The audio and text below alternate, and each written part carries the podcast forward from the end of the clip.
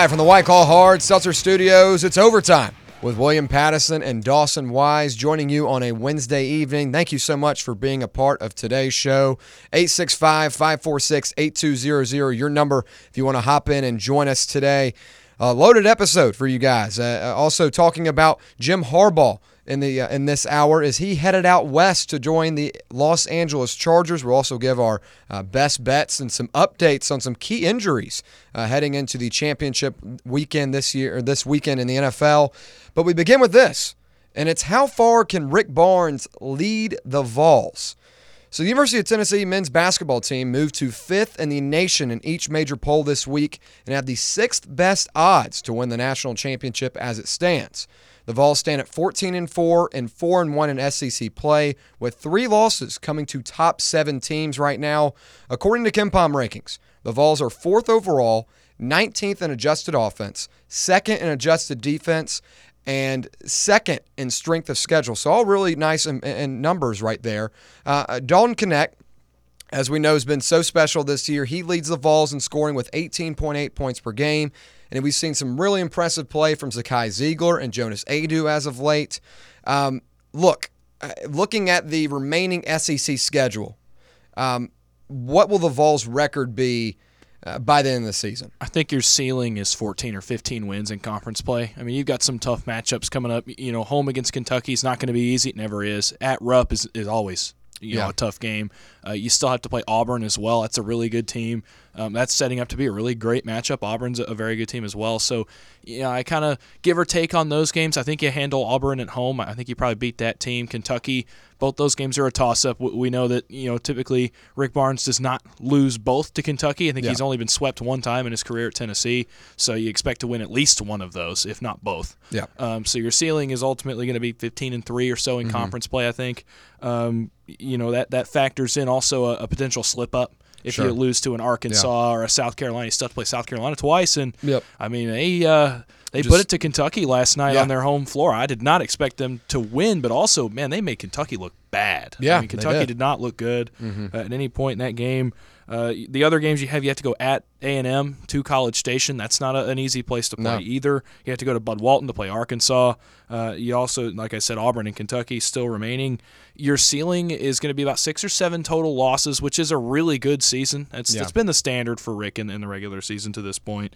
Um, but three of those losses are to Purdue, Kansas, and North Carolina, who all fa- are all favored to be one seeds at this point in the NCAA tournament. So. Yeah it's a really good resume. I think even with a couple losses here in conference play, I don't think that hurts your resume too much. You're you're really looking at a solid end of the season.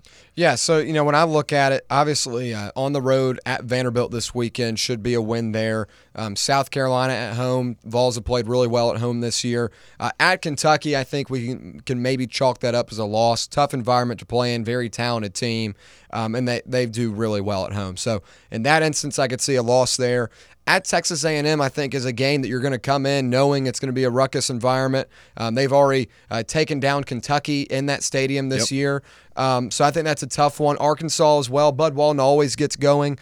Um, so those are a couple games, and they're back to back as well. So um, that that's a stretch I'm looking for um, to see how Tennessee responds during that. Um, and then really, you don't really get into some competitive play until later in the season when you have Auburn, Alabama at South Carolina, or excuse me, uh, Auburn at home, at Alabama and South Carolina, and then Kentucky at home. Those four games right there could very well be a two and two, uh, a split, or you know really could go either way. Um, so I think that stretch to end the season is interesting as well. So uh, uh to me, I think I'm right there with you. Ceiling 15 wins, um, but also you know you could lose a couple of these A&M, Arkansas, Auburn, Alabama, South Carolina. You don't know. It's just um, you know, the, the SEC conference has gotten so much better at basketball over the past, you know, 10 years, we'll just say. Um, and really, any given night, a team can come out and punch you in the mouth. And we saw that last night with South Carolina, Kentucky. Kentucky's the clear better team. South Carolina hasn't uh, played really anyone this year, but they've done a really good job um, in kind of rebuilding that culture that uh, Frank Martin left them. And uh, I, I think that, you know, South Carolina did really well last night and just showed – that you know any given night you could lose in this league. And Um, so to me, I'm right there with you around the 15 win mark, but I could also see some losses at Arkansas, at Texas A&M, um, at South Carolina as well. So um, that two game stretch, Arkansas A&M, really important. in those last four games at the end of the year, if I were a Tennessee fans, what that's what I would look like. Well, I will say I remember years in the past where we actually got Kentucky at home 1st and Uh-huh. then had to go to Rupp in that last stretch of the year. I'm glad we get them at home to end the year. I think Yeah. that's going to be huge. You, you get your trip to Rupp out of the way early. Yeah. Um, and, and that's going to, I think, swing that stretch. Yeah. I think if you had back to back to back games traveling to South Carolina, to Alabama, and to Rupp, I mean, then you're talking about that's a horrible stretch of basketball. Yeah. Uh, just in terms of not that Tennessee's not a good team, not going to show up for those games. Just those are tough games in this conference. So I think it, it works out better. I like Auburn and Kentucky at home, being at home at the end of the season. I think that bodes well to at least go two and two, if not better than that. Yes, most definitely. Um, so now let's kind of move into Rick Barnes here. Um, in five appearances to the NCAA tournament under Barnes, uh, the Vols have been to the Sweet 16 twice, but have never advanced any further. Obviously, remember last year against Florida Atlantic and then a couple of seasons prior to Purdue. Is Rick Barnes capable of taking the Vols to an Elite Eight and beyond, especially with this team? Uh, he hasn't proven it yet at Tennessee. Um, now, granted, I think this is his most talented team. You could argue between this team and the Grant Admiral team, um, Yeah. which is the more talented from top to bottom. This one is making a case.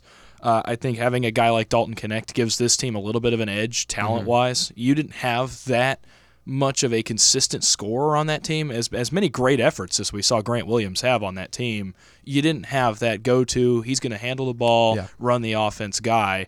Um, so I think he automatically maybe buys you an extra win in the tournament. Uh, this team is they're they're primed for it. They're playing like a team that's ready to go deep in the tournament.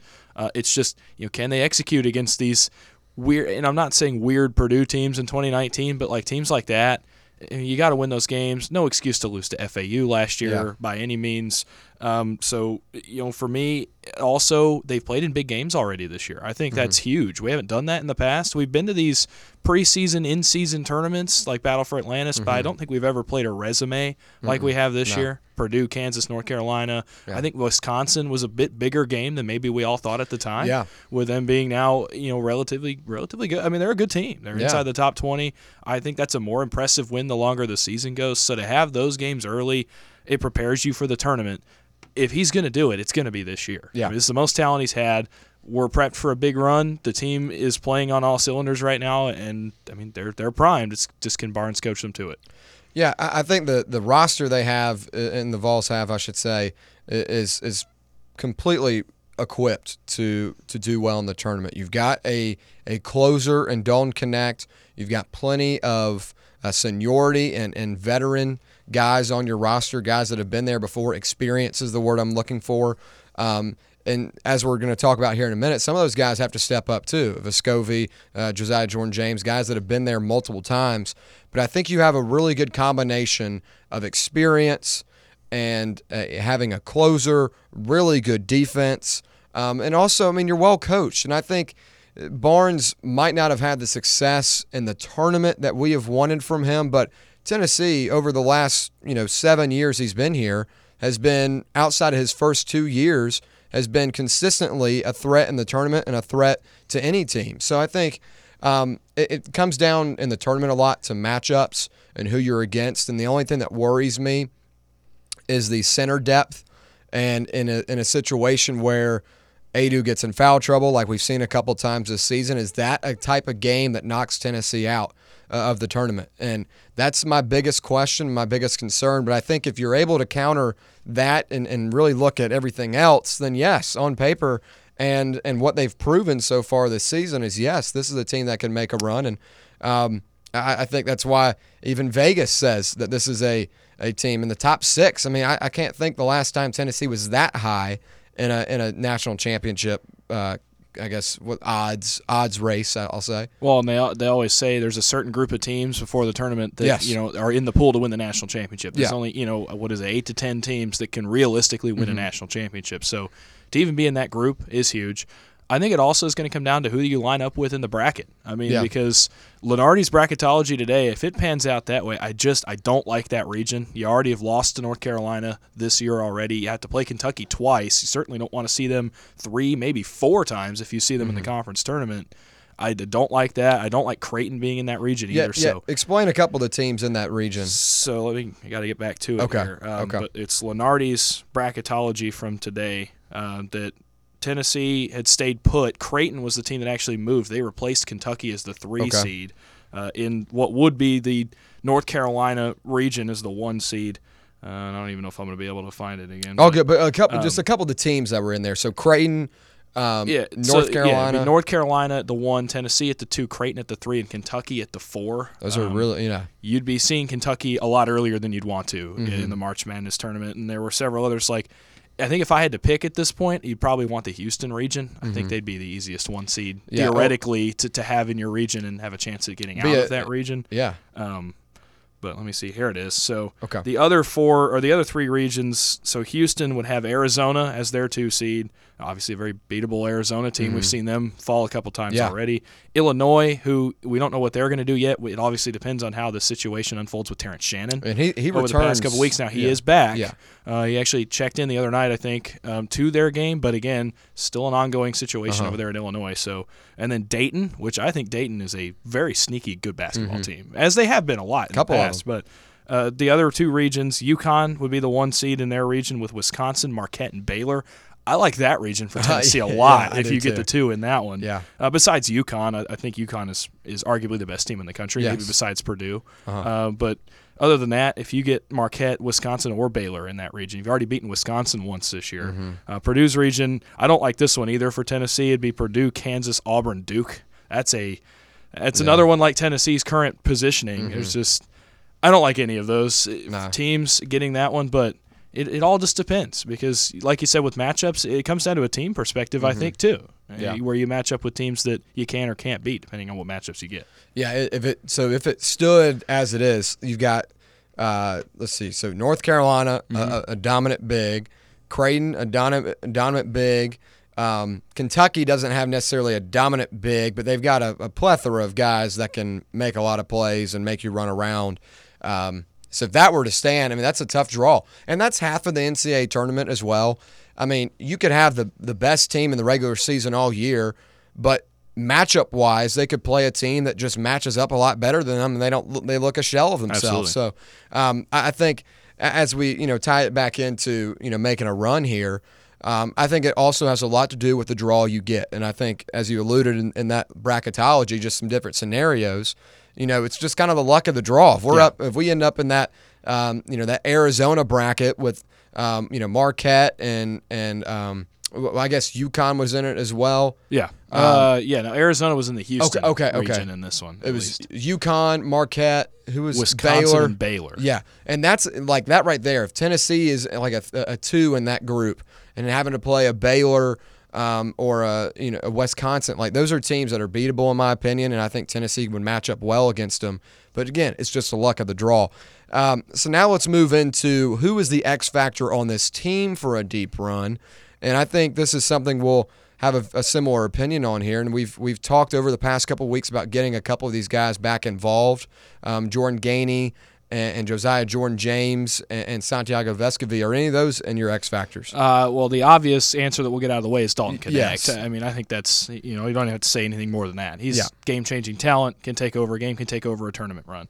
Uh, I think Vescovi is also one you have to look at at least um, quickly. If a veteran guy like that gets rolling, he can help the team in more ways than one, on the court and off the court. I think with his leadership as well.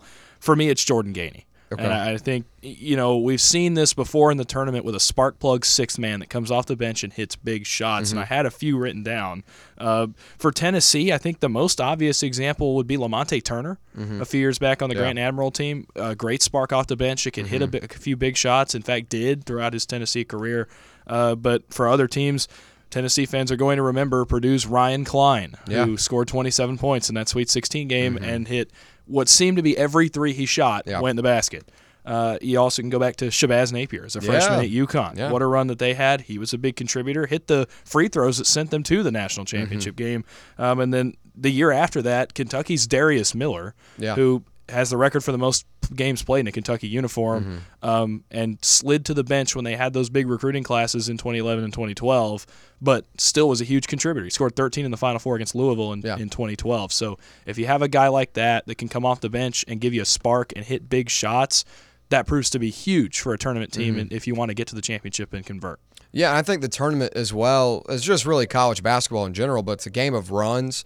And I think in the tournament, sometimes runs – uh, are really what changes a game. Like a team can go on a uh, a 13-0 run in you know three minutes, four minutes, and that totally breaks open the game. So having that spark plug off the bench, having the ability to knock in two threes, three threes right off the bench, that's how you you know get a sizable advantage in one of those games.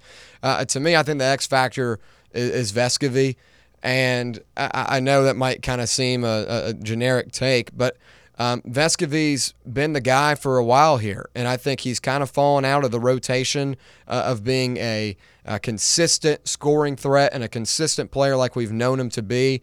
And in a tournament, when you need guys that have the experience, uh, there's no one on the roster that has more experience in a tournament game than Vescovi.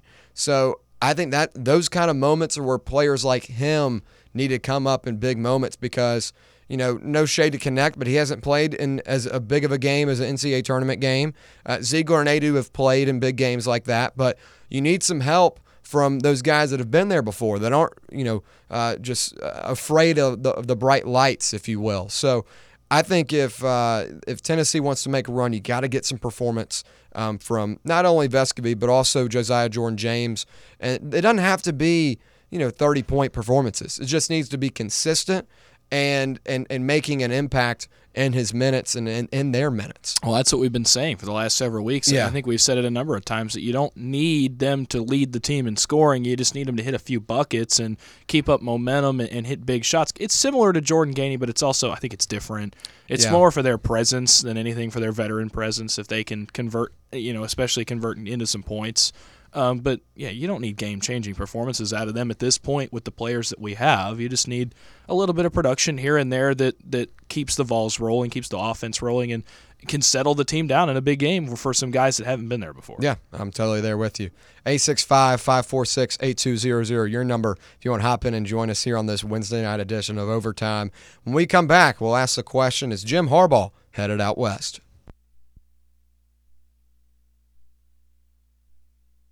Making a better vodka soda ain't rocket science. You just gotta start with a better vodka. And then voila, you get a White Claw vodka soda. Your taste buds are about to get a PhD in deliciousness. JB Smooth only drinks vodka soda made with the world's smoothest vodka. Try the all-new White Claw vodka soda. Pick up a variety pack of their four delicious flavors. Only 100 calories, 4.5% alcohol, and 2 grams of sugar. White Claw vodka soda. Please drink responsibly. Are you ready to elevate your driving experience? Then you need to head over to your hometown dealership, Parkside Kia, home of the lifetime warranty. Discover the latest Kia cars and SUVs where technology meets style. Our friendly staff is here to make your car buying experience a breeze. Don't wait. Visit Parkside Kia today and drive home in the Kia of your dreams. Check them out online at parksidekia.com and visit their showroom at 9929 Parkside Drive. Parkside Kia, where your journey begins. Rogers Utility Solutions, a division of Rogers Hydrant Service, is a family run Tennessee based business since 2015. Now serving municipalities and residences in 14 states, Rogers offers fire hydrant flow testing, distribution flushing, and maintenance programs in accordance with ISO standards. Rogers also offers hydrant repair and installation, and they have the capability of repairing hydrants under pressure. For more information on Rogers' new sewer maintenance program, complete with mapping, cleaning, and camera inspecting, visit Rogers Hydrant Ever been the coach who realized the team's gear just wasn't up to par? Well, if I'm being honest, that was me. Just a downright irresponsible and plain bad coach. Then, SM Athletics changed the game. I want you to picture this. I walk into their store, a coach with a vision. SM Athletics didn't just see a coach, they saw a team's potential, and they delivered custom uniforms so striking. Our team's spirit soared.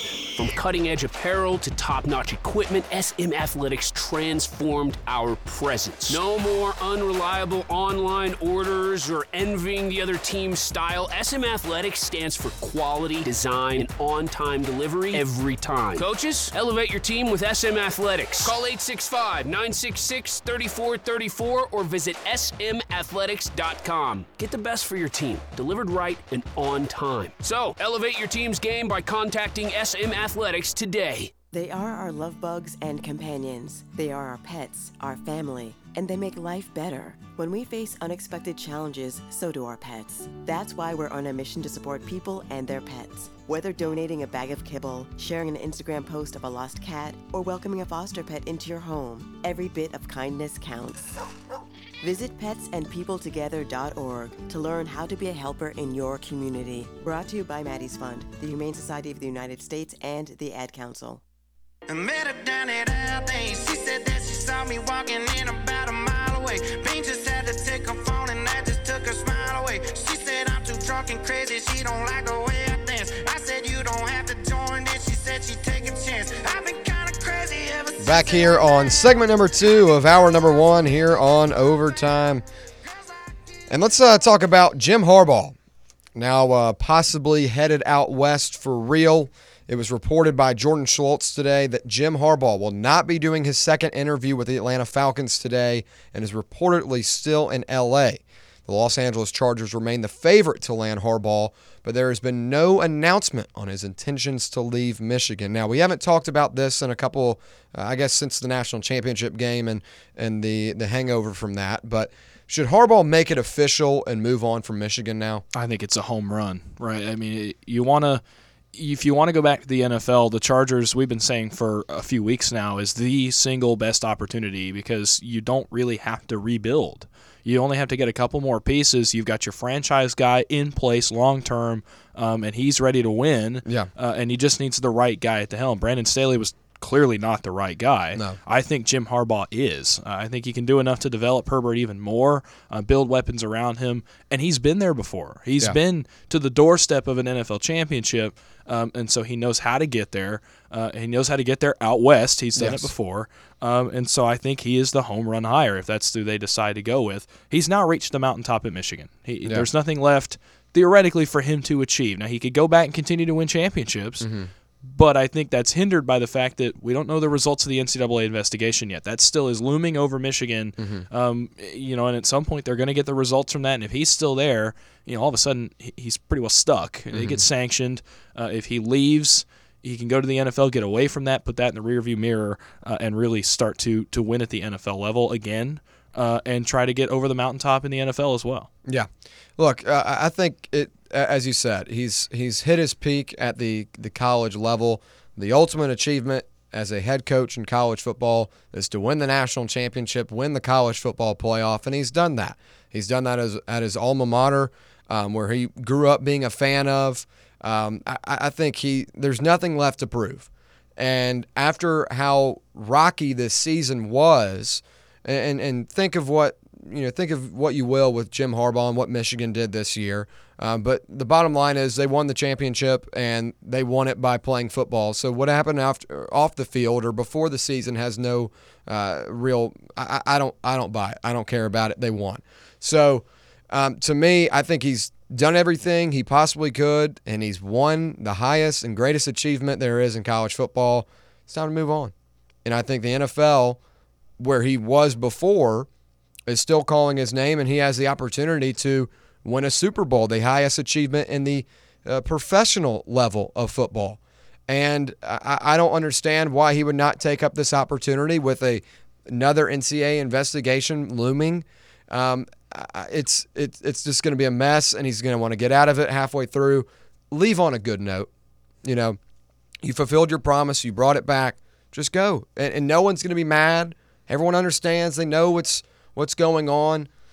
You know, take the better opportunity. I think that's the NFL, and you know uh, we'll get into the Chargers here for a second, but um, I think Los Angeles is the destination for them. It's win ready, a win now roster, um, a new GM and owner.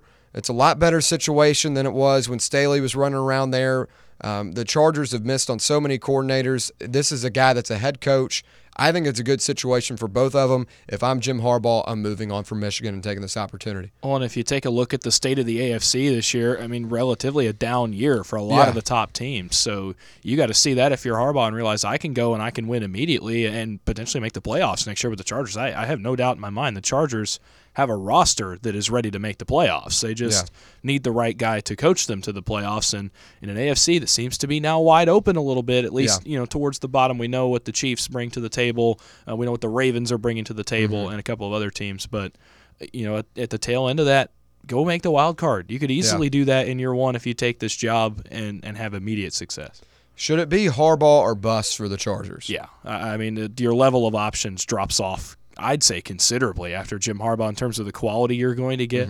Uh, I still think you could make a good hire um, if you go after a Ben Johnson or someone like that. But if you want to win right now and want someone who has a pedigree of winning right now, Harbaugh is your only option for that Yeah. at this point. It's the only one that makes sense, and I think it's the only one that's going to have the level of success that that we can say, you know what, they're going to win, and they're going to win right now. So a couple of things for me with the Chargers. Um, let's first off talk about the the location they're in. They've got the Lakers, they've got the Dodgers, the Clippers about to get a new stadium, the Rams won a Super Bowl. The Chargers are, you know, I don't know if you've watched the Chargers games this year, but there are not that many fans there wearing uh, Chargers colors and bolts. Um, it's a it's it's a team that is desperate for attention and some juice uh, for a fan base that really doesn't exist in a very popular destination for sports.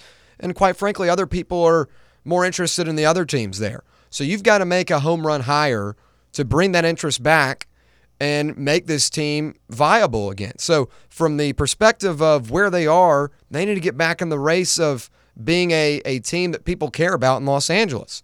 The second thing, they've missed on way too many assistant coaches as of late uh, to to have uh, to hire another one, in my opinion. I, I really love Ben Johnson. I like a, a couple. I, I love the Callahan pickup yesterday for the Titans, but Harbaugh is not a coordinator. He's a head coach everywhere he's been uh, over the last, you know, every spot he's been coaching as of late. You're getting a head coach, not a coordinator, a guy that knows how to control a team and knows how to be a leader of a team and knows how to take a team to the Super Bowl at the NFL level. Why the hell would you not bring that in? It's a competitive market in LA. You've missed on coordinators. You're hiring a head coach. You have a win now roster with a generational quarterback. It's a perfect marriage for both these guys. For the Chargers, it brings them back into the light. For Harbaugh, it gives them an opportunity with a great roster. Um, obviously, needs a little bit of retooling, uh, getting a little old on the defensive side of the ball. Got a lot of money on that defensive side of the ball, but they've got a lot of options and, and a lot of great players on this roster up and down. Um, I think if they just draft better and and protect Herbert and also retool that defense a little bit, this is a team that could definitely be in the playoffs next year under Harbaugh, in my opinion. So, uh, to me, is it Harbaugh or bust? Hell yes, it is. It is, yeah. Yeah. So um, that is our, our segment on the Chargers. Now let's move into the championship weekend. Some key injuries heading into this championship weekend. A bad time to be uh, visiting the doctor. Uh, ESPN's Adam Schefter confirmed that the 49ers wide receiver Deebo Samuel will not practice today, and his status for Sunday's NFC Championship game remains uncertain. In addition to Samuel, Schefter reported that Chiefs Pro Bowl guard Joe Thuney will not practice today with his pec injury, and in the words of one source, is unlikely to play Sunday versus the Ravens, but is, quote, going to work like crazy to play. Uh, the 49ers, we'll begin with them, are 0 2 with Deebo Samuel this year. Uh, does Deebo Samuel's injury put even more pressure on Brock Purdy? Absolutely. I mean, he loses what arguably is the most dynamic weapon on that offense. You know, I don't, at least in the receiver group. I mean, you could argue that it's CMC, you could argue that it's George Kittle, but in the receiver group, it's absolutely Deebo Samuel because of what he can do.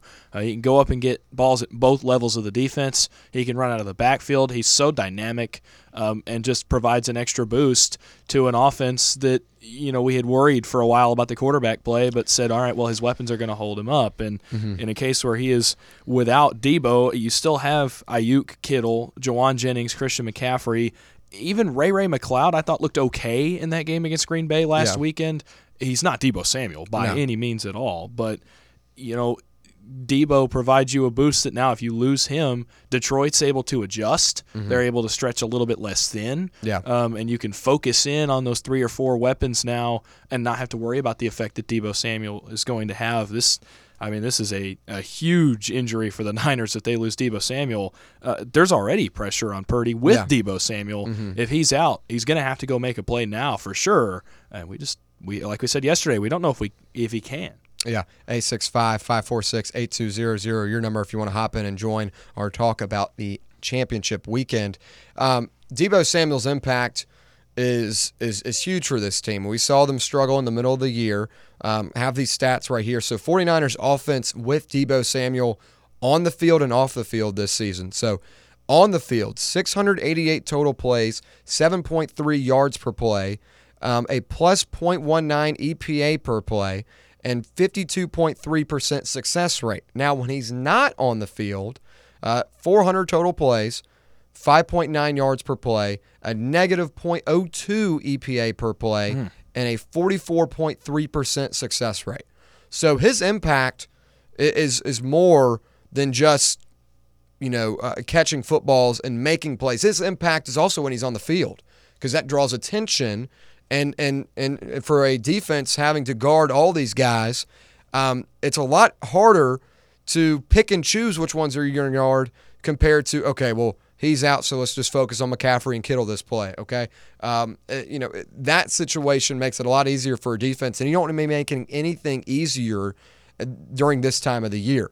Um, so does it put even more pressure on Brock Purdy? I, think it does because they've not been as good without Deebo this year, and that also including games Purdy played in. So uh, Purdy, and we'll talk more about him later in the next hour.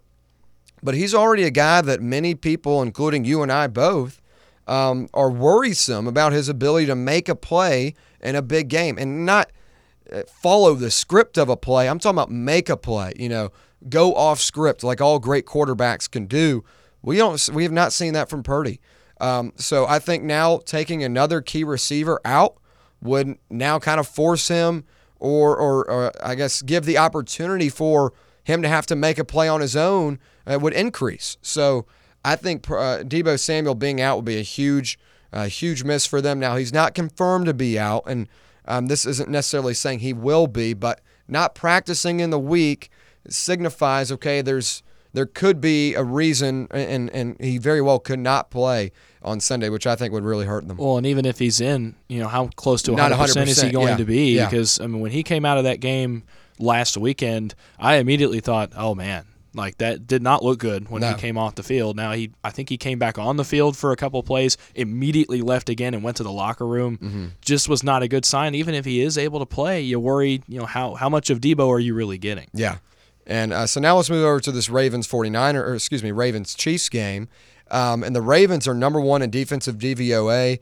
Joe Thuney has been so good for them, a, a huge piece of that offensive line. Does that injury increase, or excuse me, decrease the, the Chiefs' chances of winning on the road? Maybe a little bit, but I don't think it's as much as as some may think um, because of who they have running their offense. I mean, Patrick Mahomes, time after time, we've been able to see him stretch the pocket, extend a play, roll out, make a throw, roll out, use his legs to make plays. So it's certainly a very impactful loss, especially on the interior of the offensive line against a Ravens defensive line that has been excellent this season.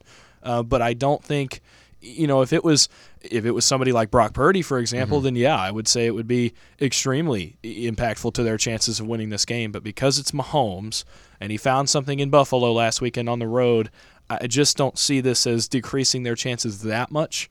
Uh, certainly, you lose a presence like him, a veteran guy, a Pro Bowl guy on the line. It's going to decrease it a little, but I just don't think it's going to make that much of an impact. Yeah, you know, uh, to me, I think this is a, a, a very big loss for them if he's not able to go. That's a Pro Bowl offensive lineman against a really good defense that puts a lot of pressure on you. They did it with C.J. Stroud last week, and now Patrick Mahomes is not C.J. Stroud, but I think last week in that Bills game, I thought the Bills made a big mistake by dropping back in coverage instead of pressuring Mahomes.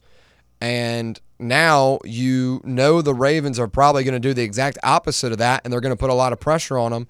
Now you're missing a starting offensive lineman who's one of the best in the league at his position. I think that's a really tough break for them. And Uh, I'm not saying that that line completely collapses without him, but I mean that that's a hole that now is a little bit kind of being duct taped right now if he's not able to play. Um, so I, I think that'd be a huge miss for them. And you're already playing on the road in a very tough environment where the Ravens have had a lot of success this season. Um, nine times this year, they've won by 14 plus points against winning teams. Uh, I think you have to come in as healthy and as as good as you can in a game like this. And a, loss to an offensive lineman is a really big miss for them. So uh, hopefully he's able to play as well. I know it was reported that he's going to do everything he can to try and play, but ultimately, um, if if it's if it's being worded as that, it probably doesn't seem like he should be playing. So then it might be, well, it, you know, even if he plays, it's not going to be really beneficial for him. So um, I guess out of these two, which injury is more impactful? For me, it's Deebo Samuel uh, because of what he brings to that offense. Like you said, even just his presence on the field, mm-hmm. uh, and I think it also is because of the worries we have with with Brock Purdy we know even without Joe Thuney, yeah, it might be a little bit tougher for Mahomes, but Mahomes has proven multiple times over the course of his career, including just last week, that he can go make a play, mm-hmm. several plays that win his team a ball game. Brock Purdy has not proven that yet. Yeah. Losing a weapon is going to make it tougher on him. This is a Detroit team that's going to be walking into San Francisco. I mean, fired up. This is their biggest game in 30 yeah. years, mm-hmm.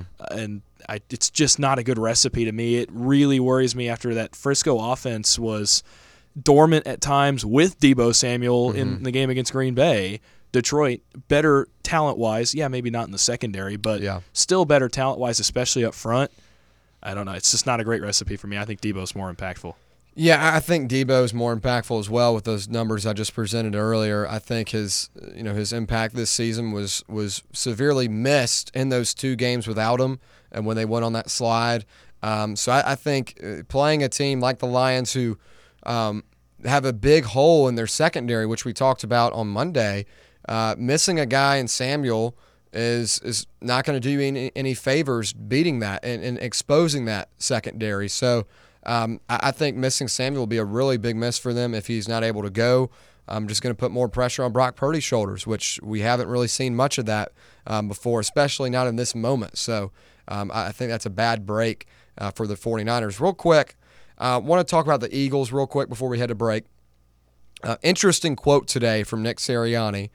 Um, and yesterday we talked a little bit about Brian Johnson leaving um, at the end of the episode if he was a, if he were a scapegoat for Sirianni. And um, one of my points was, you know, if you're only as good as your coordinators are, then maybe you shouldn't be coaching in the NFL um, as a head coach. That is. And Sirianni today followed that up. He might have been listening yesterday, but he goes, "My job is to be the head coach of the team, not the head coach of the offense, and not the head coach of the defense."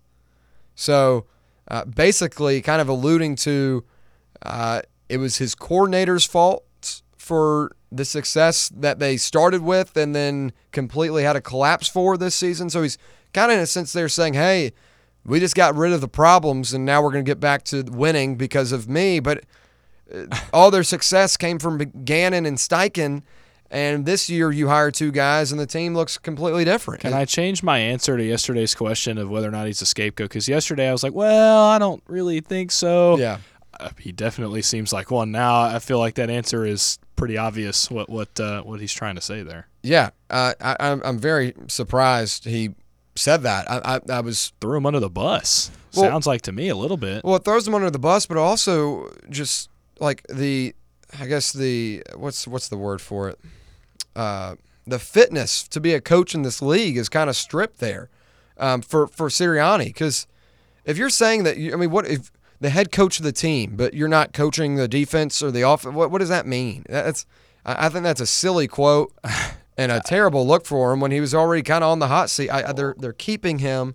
It, it, seems, but I don't I don't know why or how you let your coach go out and say that. Well, and he also hired Brian Johnson. He brought Brian Johnson in to be his offensive yeah. coordinator. So for him to to it, it, almost sounds to me like he's saying, "Well, I had no control over who coached my offense and who coached my defense." Yeah, uh, you did. I mean, those are guys that you promoted, you brought in to do those jobs. I don't.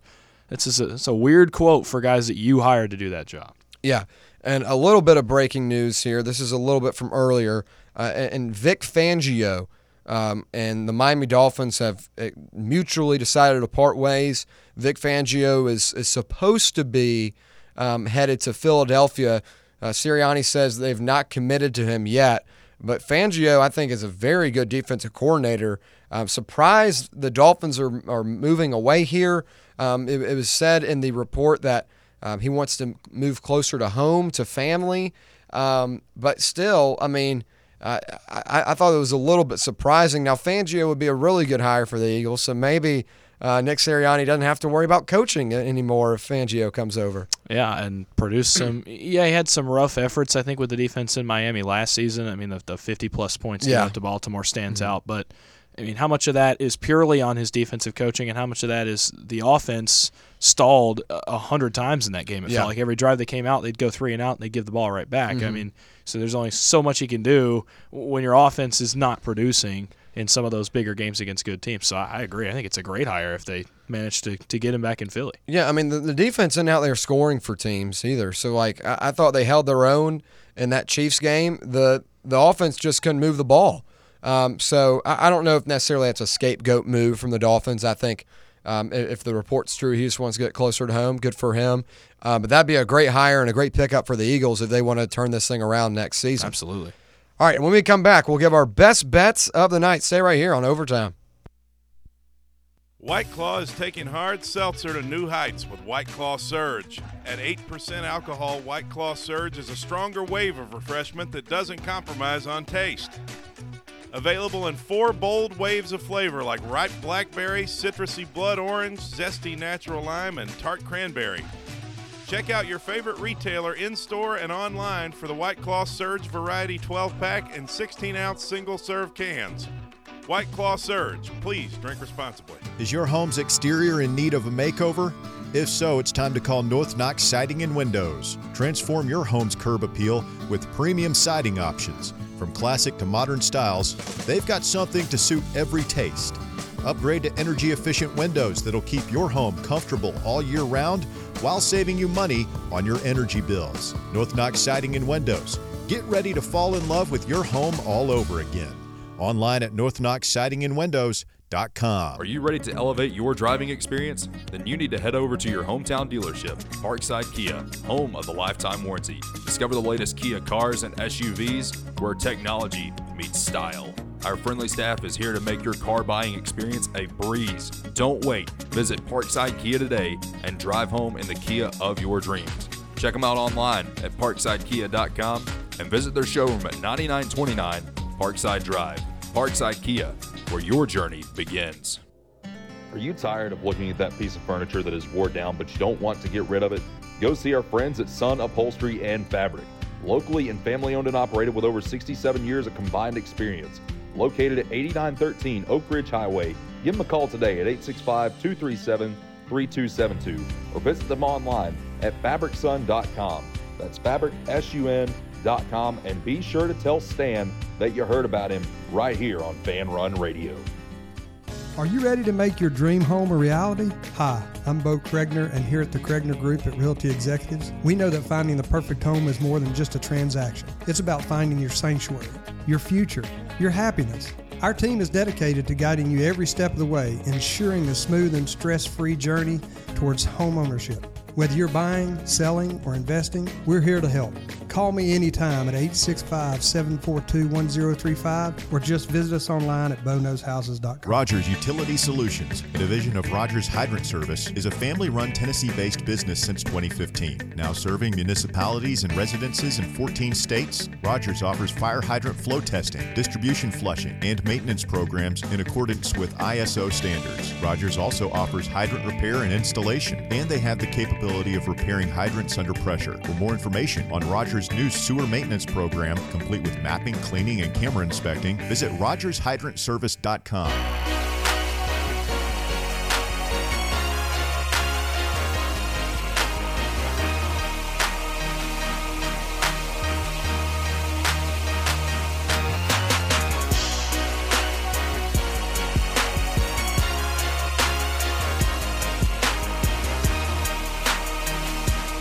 Back here on overtime, we've got some breaking news real quick.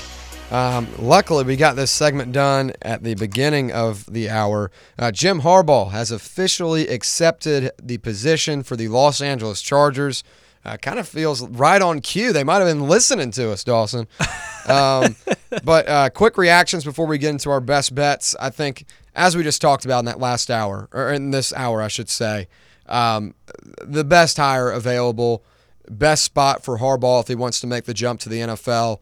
Um, I think there's a home run for both both sides. Absolute home run, grand slam, best hire you could have made, and uh, thanks to the Chargers organization for listening to Fan Run Radio. There we go. Because on cue, the news comes out right as we go to break after talking about Harbaugh. Yeah, there we go. They're trying to catch us off guard. All right, uh, let's get into our best bets real quick. Uh, I'll begin with Illinois minus three. Uh, Illinois comes in top 30 in defensive and offensive efficiency. Uh, Northwestern shooting 36% from three this season and struggles rebounding.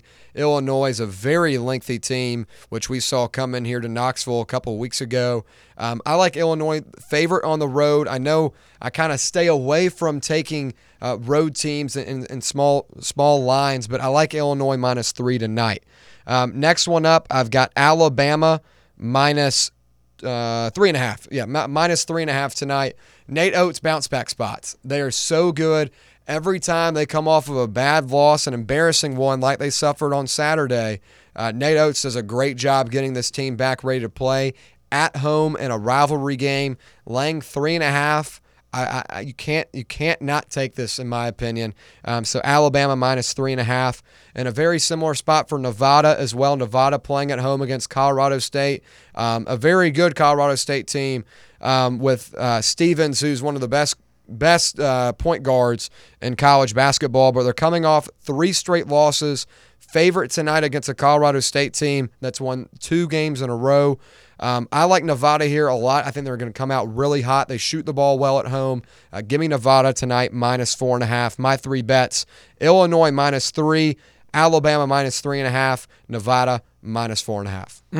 I think we're gonna have a friendly wager again tonight. I went the opposite way. I love the Oats bounce back spot, but at the same time, I took Auburn plus three and a half. I, it was more the line for me. Okay, yeah. uh, I With them understand. being, you know, higher ranked, Alabama not being ranked, coming off a loss. I also uh, looked into the a little bit deeper into this one. Auburn is fifth in the country in the KenPom ranking, seventh in adjusted defense. So it's the second game in a row for Alabama facing a, a very highly touted defense. Uh, Auburn also eighth in the country in adjusted offense. Alabama 66th in adjusted defense. We Mhm. saw how they handled Tennessee's high-powered offense last week, an offense that is not ranked in the top 10 in the country. So Auburn presents a huge threat for them. I don't think they'll be intimidated by that environment. They got they got a huge 25 point win at Bud Walton uh, Mhm. against a, a good Arkansas team a couple weeks back. So I like that spot for them. And to me, it was more the shooting numbers. It was similar to what Tennessee had been doing to teams.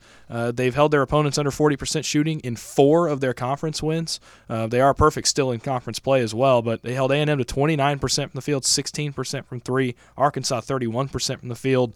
Uh, so, you know, they're not allowing teams to shoot well. And Mhm. for a team that shoots well in Alabama, that does not bode very well. Um, playing against uh, you know an Auburn team that defends that well, it can also score a ton of points. By the way, Yeah. scoring in the 90s constantly. So. Uh, I like Auburn plus three and a half. We'll take the friendly wager Yeah. on that one, I guess. Uh, my second one is Marquette minus 13 and a half at DePaul. Mhm. Uh, DePaul is a, not a good team. Um, they are three and 15. They are struggling, losing to teams badly. I mean, Providence by 38, Villanova by 25, Creighton by 26, UConn by 29. Mhm. Uh, this game is at DePaul. I don't think it matters. Marquette's a top 10 team for a reason. They got Yeah. a ton of talent. Uh, they're just going to overwhelm DePaul. Again, just not a very good team. And I thought the line for this game would be a little bit bigger than it was. So 13 and a half, I think that's a pretty good number uh, to take even on the road uh, in that one. And I go back to the NBA. I took a night off from the NBA. Didn't see anything uh, last night that I liked. I actually switched this one. I was going to take the Thunder tonight on the road, but instead I like this Minnesota matchup a lot better. Minus 11 and a half at Washington. You want to talk about a bounce back spot? Yeah. After what we saw the the disaster of a fourth quarter that we saw against Charlotte, Minnesota has an opportunity to wipe the slate clean, say, you know what, it was it was bad, it was a mistake, it was you know a total disaster, but we can move on, we can bounce back. This is not a good Wizards team at all, No. uh, and even on the road, a still a dominant Minnesota team, um, one of the class of the West. So I like them at minus eleven and a half on the road. All right, so we got minus three for Illinois, Alabama minus three and a half for me. Auburn plus three and a half for Dawson. A little fram- uh, friendly wager there. Uh, Nevada minus four and a half for me. Minnesota Timberwolves minus eleven and a half. And a then uh, Marquette minus thirteen and a half. Your best bets for the night. Um, so I guess we'll just real quick kind of round out with the the Harbaugh news. Um, I, I think uh, th- uh, once again a, a home run hire for them and I think this helps them get back into the the competitive sports scene in Los Angeles. Um, Lakers always going to be a, a Laker town. The Dodgers always going to be a Dodger town. Clippers are building a new stadium. Um, that's going to be a lot of eye candy over there. Obviously, the Angels. I don't know. I mean, I'm not big on the Angels, but um, it's still there. So there's and also the the Rams who just won a Super Bowl um, after being there for what two years. So um, it's a lot of competition, and, and when you have competition, you have to put yourself ahead of the competition, and I think you have to do that by making a home run higher, like it was in Harbaugh, and you've got the talent on the roster to be able to be successful. Um, is is this is next year a, a playoff spot I mean, is that a, a, playoff spot or bust kind of situation now with Harbaugh in the mix? It feels that way. It feels like they automatically vault to the second best team in the AFC West right off the bat. Um, and I would argue already a top seven team in the AFC with Harbaugh at the helm. They have the talent in place. Uh, like like we've been saying, they needed a coach that could guide them mm-hmm. there, um, and the experience for Harbaugh tells me that they're they're ready to go and they're they're going to win uh, and get back to the postseason and, and maybe even put up a fight in the postseason. Yeah. Even just with the roster they have now, I don't even know what they're going to do in the offseason yet. I'm sure we'll get into that when we get closer to the offseason. Um, but they've got an opportunity to, yeah, absolutely win immediately, be a playoff team, mm-hmm. um, and be a playoff team for several years now with their uh, with their guy at, at, coach and their guy at quarterback. Yeah, I, I, I think this is it's just funny how we were uh, talking about it earlier. So the Chargers are scheduled to play the Baltimore Ravens next season at SoFi Stadium, uh, which will now be a rematch of the Harbaugh Bowl. Mm. Um, that that'll be fun. I, I, think it's good for good for the Harbaughs, good for Jim, um, good for Michigan too, and the fact that I know they're probably not happy he's leaving, but at least he went off on the right note. He stayed until he delivered on his promise. I, I think they, they can't be mad at him for that. Um, and also, you got to think uh, you're losing Corum, you're losing J.J. McCarthy, you're losing uh, Junior Colson. A lot of lot of key pieces on that team are all gone. Um, and the way college football rolls, you kind of ride with a unit for two to three years, um, and then those guys graduate. You move on to the next group. Um, so it was going to be a situation where Michigan was now kind of getting a new group together and, and, and trying to run for a couple of seasons. So I think this was the perfect time for him to go. Um, I, I, think I think we've kind of covered all the bases here uh, with it, and um, Jim Harbaugh headed to the Los Angeles Chargers. All right, coming up in the next hour, Doc Rivers hired to be the next Milwaukee Bucks head coach. Could the Chiefs possibly get blown out? And what is at stake for Brock Purdy and what I'm calling a Purdy opportunity? Stay right here on overtime.